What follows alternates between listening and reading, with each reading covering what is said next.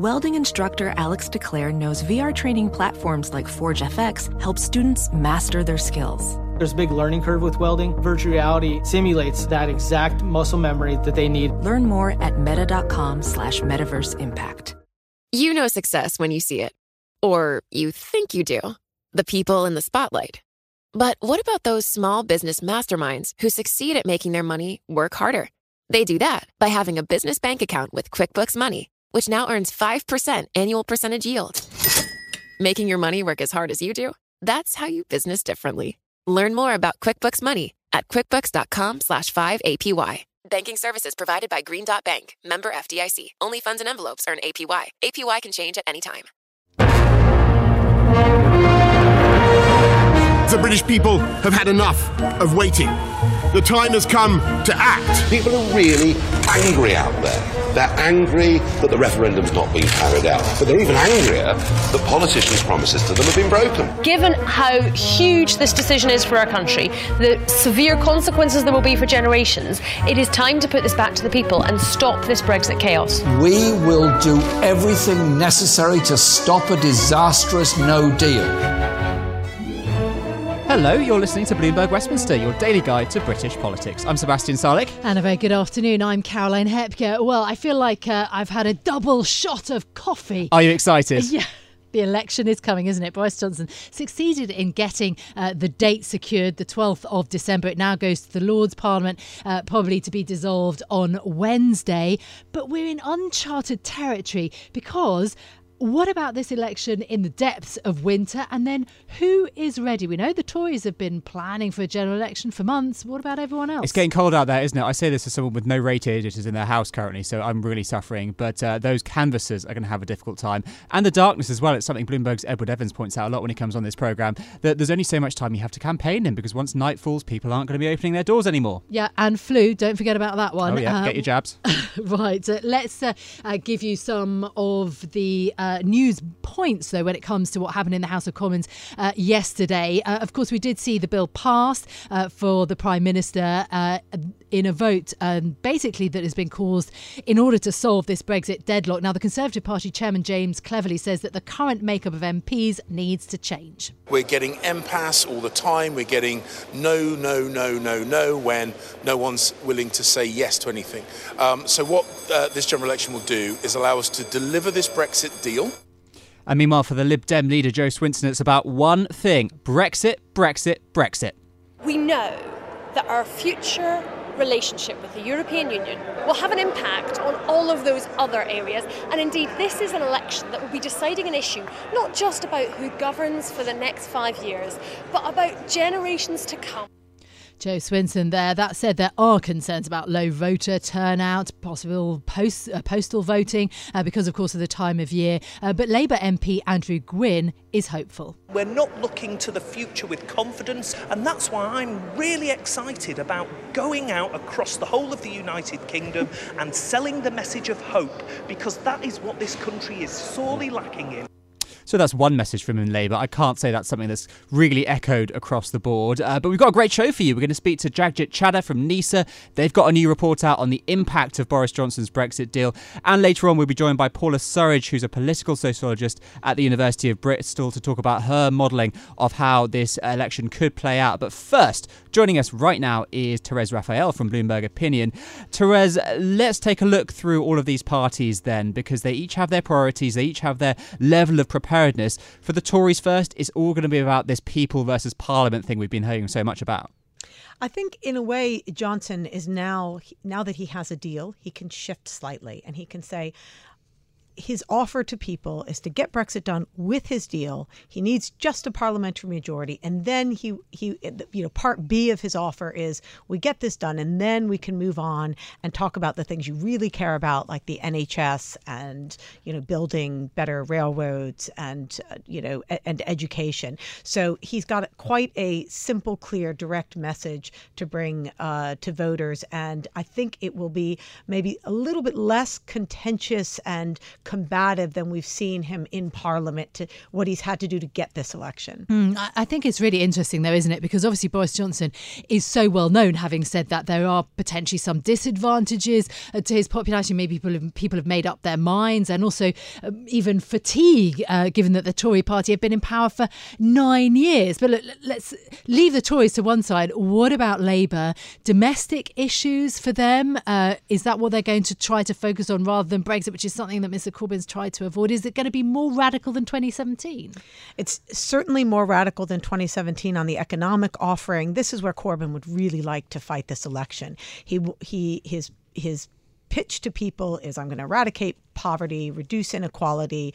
It's a hugely uh, socialist, uh, socialist-minded, redistributionist uh, governing platform. However, he's not going to get to escape from the Brexit question, and there, his own party is divided. His policy is not one that voters are going to find, um, you know, easy to swallow. It is a Labour government would renegotiate a deal, would then put it to a referendum. If they had to rule uh, in, say, in a coalition coalition with the Scottish National Party, the price for that coalition would be a referendum on Scottish independence. So therefore, Boris Johnson is going to people and saying, "Look, you can get Brexit done with me, or you can vote in Labour and get two more referendums." And that's that's quite a powerful uh, weapon that uh, the Conservatives have against Jeremy Corbyn. So he's got a double hurdle. He has to sell people on a very radical economic agenda. He's got to sell them on a, you know what what looks to many to be quite a, a sort of you know, muddled or at least messy Brexit policy. Um, and, you know, and people now know who he is, whereas in 2017, he was somewhat of an unknown quantity. His uh, poll ratings were low and he outperformed them. And then the Lib Dems, we heard from Jo Swinson a moment ago, they're really gunning for this Brexit thing because they've carved out that niche, haven't they, as the Remain party. Yeah, I mean, and let's remember the reason we have this election is because Absolutely. on the weekend, the Lib Dems moved along with the SNP, they said, "Fine, we will support an election before Brexit." Why? Because it's their entire uh, campaign is around stopping Brexit. They are the Remain party. Had Johnson's legislation gone through Parliament and been adopted, even with amendments, what would the Liberal Democrats campaign on? Because Brexit would be done. So they, you know, they're in a sweet spot. In a way, Jo Swinson can't lose. She's not going to win a majority, but even uh, if she's in a position to be a kingmaker, that's good for her, and she's she's fighting the election on her terms. Mm, very interesting. Thank you so much for joining us uh, this uh, afternoon. I'm sure we will hear so much more from you, uh, Therese Raphael, in the coming weeks uh, from Bloomberg Opinion, of course, as this electioneering and the campaign really gets underway.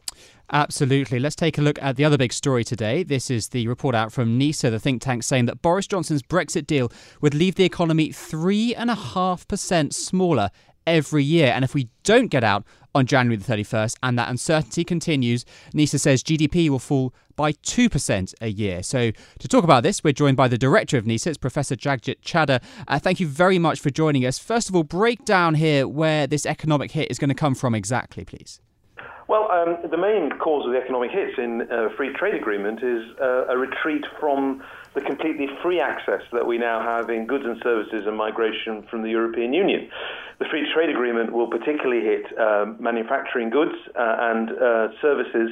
And services are an incredibly important part of the UK economy. And applying some friction on that, even in the context of this deal, we think will materially impact on output in a permanent way in the way you've just described. Mm. This is a 3% hit, not only for one year, but permanently. It's a, it's a shift down in the level of activity on a permanent basis of a significant quantity. The size of Wales, in fact, is, is the amount that we're going to lose every year. Hmm, gosh. Uh, yeah, and no wonder it has gotten so much attention then uh, today uh, in reporting, uh, because in each of the scenarios that you uh, have looked at when it comes to Brexit, if it is carried out, you're saying that it will uh, shrink the economy.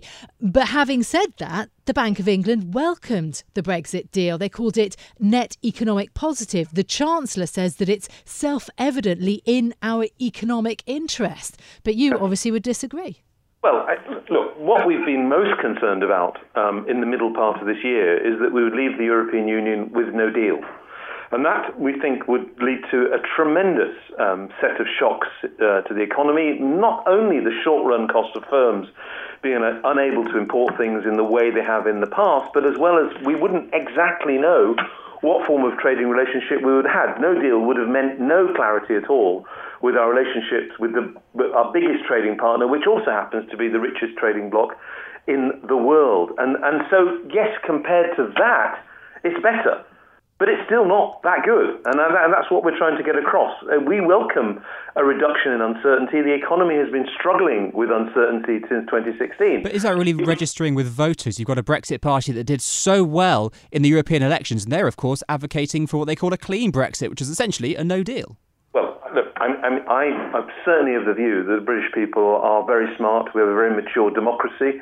And through the media and the press, I think people have a very good understanding of things. And I think one of the reasons that people are prepared to accept the uncertainty is that we have very high levels of, uh, of employment.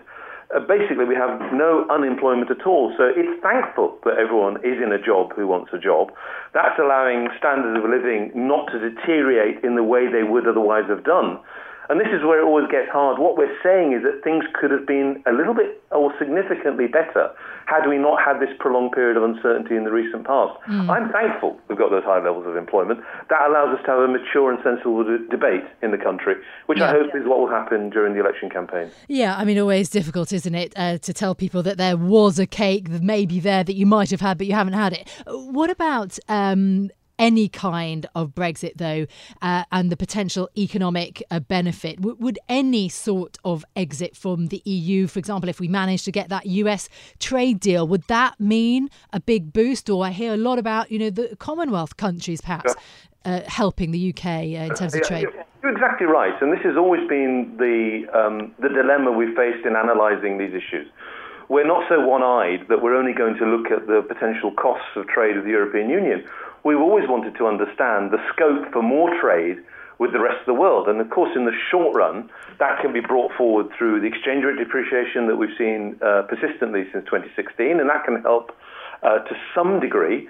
But of course, the big prize is whether we can bring about free trade agreements with parts of the world that are growing fast and getting richer, and of course, with our friends in the United States.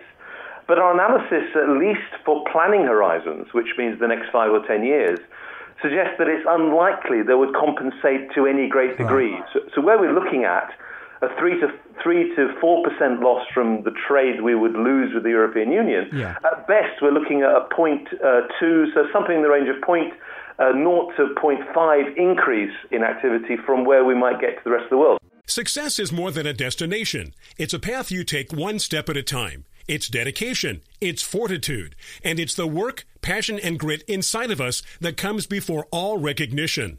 That's what Stifel has been doing for over 130 years, and it's why Stifel is one of the fastest growing wealth management firms in the country. And Stifel goes beyond traditional wealth management to offer you a full suite of banking services, direct access to one of the industry's largest equity research franchises, and a leading middle market investment bank. Quietly, yet strategically, Stifel has built a company and culture unlike any firm on Wall Street. Because success is the drive it takes to keep pushing. It's the passion to keep investing. It's the best of each of us made better by the best in all of us. And that is where success meets success. Find a financial advisor at stifel.com. That's S T I F E L.com. Stifel, Nicolaus and Company Incorporated. Member SIPC and NYSE. Let's have a look through these papers.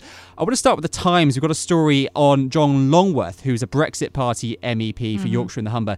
He's calling for the party to scale back its election plans. Remember, they're very ambitious. They want to target 600 constituencies. He's saying we should focus on about 20 instead, find the most pro Leave Labour seats. Uh, he thinks that's the best chance of getting pro Leave MPs returned to Westminster, which he says is the most important thing. And of course, that would really change the landscape because that removes the risk of the Brexit Party from the Tories Tories if they suddenly target really aggressively these Leave Labour seats. Uh, well, look, in one of the newspapers this morning, uh, Richard Tice, who is the Brexit chairman, who has uh, spoken to us here on Bloomberg Westminster before, was saying that Conservatives are begging him not to put people up uh, in their constituencies. Uh, so, you know, in order to kind of prevent. And these are the Brexity ones. Yeah, absolutely. Uh, and of course, in the Daily Mail this morning, um, a really fascinating write up with lots of lovely lines. The battle for the Workington man. I mean, this was something uh, that our NIESR guest, Jagjit Chadha, uh, brought up earlier, that it's actually going to be about working people, about jobs this election potentially. Uh, so, uh, yeah, uh, I think that this is a really kind of fascinating bit of analysis about which uh, swing seats are going to be crucial for Boris Johnson in this Daily Mail piece.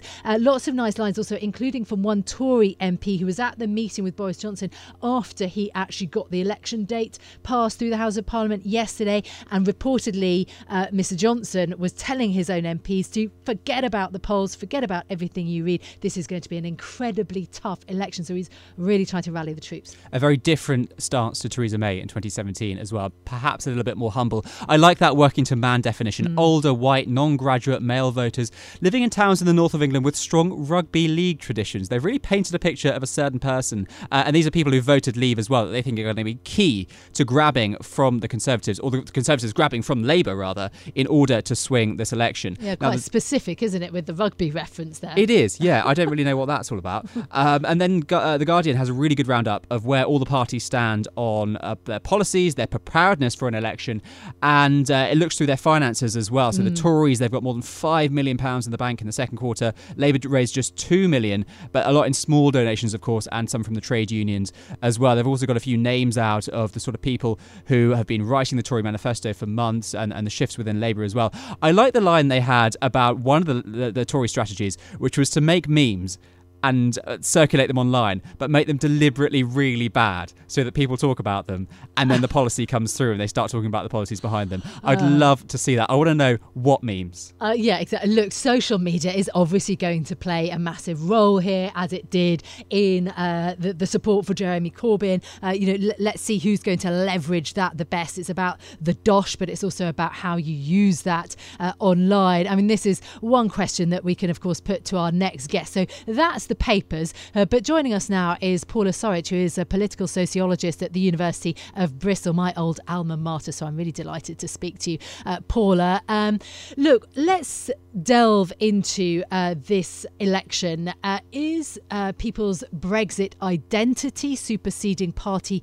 affiliations? That seems to be the feeling that it's less about whether you're a Tory or a Labour or whatever voter. It's about how you feel about Brexit. Is that still true? It's true for lots of people, but not for everyone.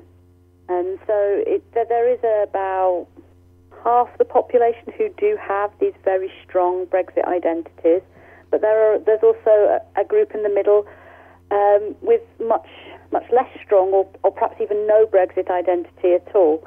Um, there's also other priorities people have, although, again, about half of people say Brexit is the most important issue facing the country. Some people say health.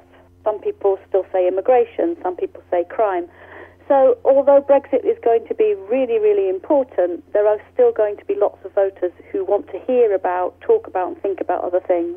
So, is Labour wise then to try and avoid the whole Brexit issue and focus on these domestic policies? Um, for Labour, yes, because as soon as they start to talk about Brexit, they get themselves into this kind of model. And although their, their Brexit policy is clear, it's also confusing to the voters because they seem to be kind of um, trying to please everyone. And because Brexit has become an identity issue, it's it's much harder to find a middle ground on those identity issues. People are much more um, emotionally connect, connected to their outcome, mm. and so it tends to not please the people who have these really strong identities. Mm, okay, uh, you've talked a little bit about the Conservatives and Labour, but what about the Liberal Democrats? Um, you've talked a lot about the importance of understanding where the 2010 Lib Dem voters are now. Talk us through what you found. Yes, so I think people are, are, making the mistake of looking at 2017 as the sort of starting point and saying, well, the Lib Dems have got no chance here because they were in third place in 2017. Um, my view is that lots of people voted for the Lib Dems in 2010, and most of those people are still in the same constituencies and places that they were at that time. Um, so I think there's a, a, a, chance that the Lib Dems can reconnect with lots of their previous voters um, in order to get back to a similar kind of vote share to the one that they had in 2010, um, but perhaps now with a greater concentration um, in places where there are people with high levels of education qualifications. So where there are lots of people with degrees, we tend to see a concentration of people who might who might vote Lib Dem.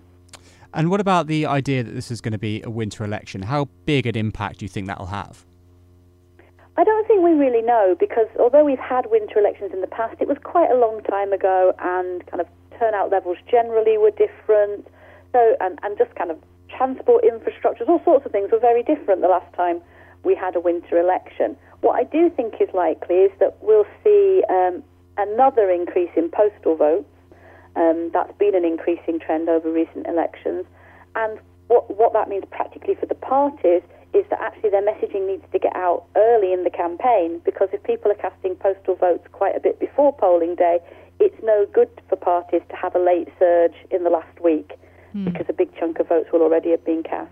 Yeah, of course, the pressure uh, on uh, the the Royal Mail will be quite interesting. Um, uh, the, the, the unions um, have, be, have been you know, threatening to strike, and uh, yeah, so very that might be one other factor. But um, talk us through uh, th- this other issue around um, the Conservative Party. So we saw, uh, you know, more than 20 Tory MPs losing the whip because of the wrangling over Brexit. And now, uh, along with this uh, date for the election, we have 10 MPs who've uh, been uh, given the whip back. I mean, some big names um, like Sir Nicholas Soames, but also Caroline Nokes, Steve Brine. So some key figures. Why them? Is that why only 10? Why them? And will that make a difference?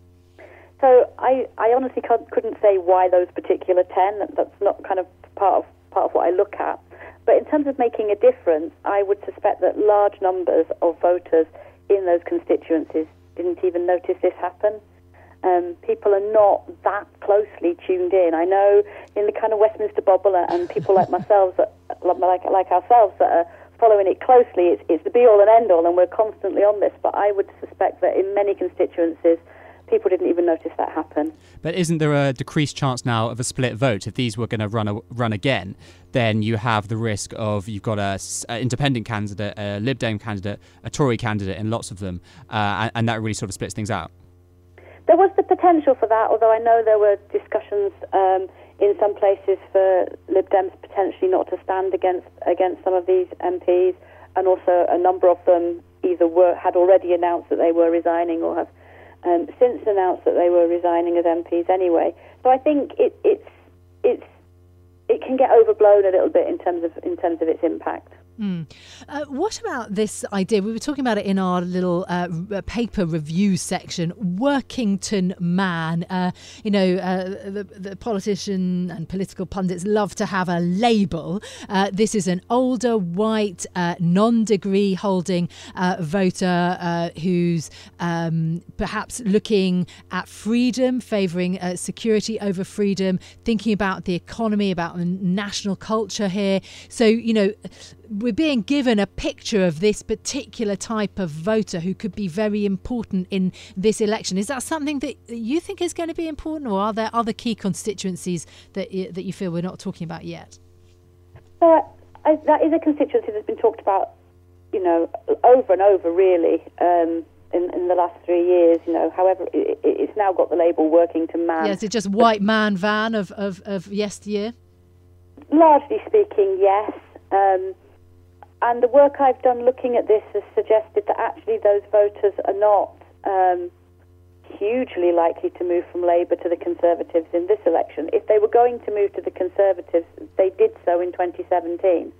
Um, I would have thought that if anything, if they're still with Labour, they're more likely now to move to the Brexit Party if if they have candidates to move to. Um, rather than the kind of direct Conservative Labour switching. We and on that, very quickly, who do you think the Brexit Party is a bigger threat to? Because we've seen uh, a lot of talk of it splitting both the Tory and the Labour votes potentially.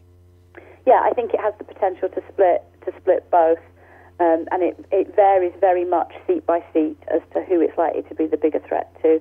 Um, one thing I think that for this election is that if you want to answer questions about what's going to happen, you really need to be doing it on a seat by seat level because you've got so many different potential kind of constellations of what the Brexit Party might do, what the Lib Dems might do. It's really hard to just apply a kind of simple rule across a whole bunch of constituencies and find out what might happen.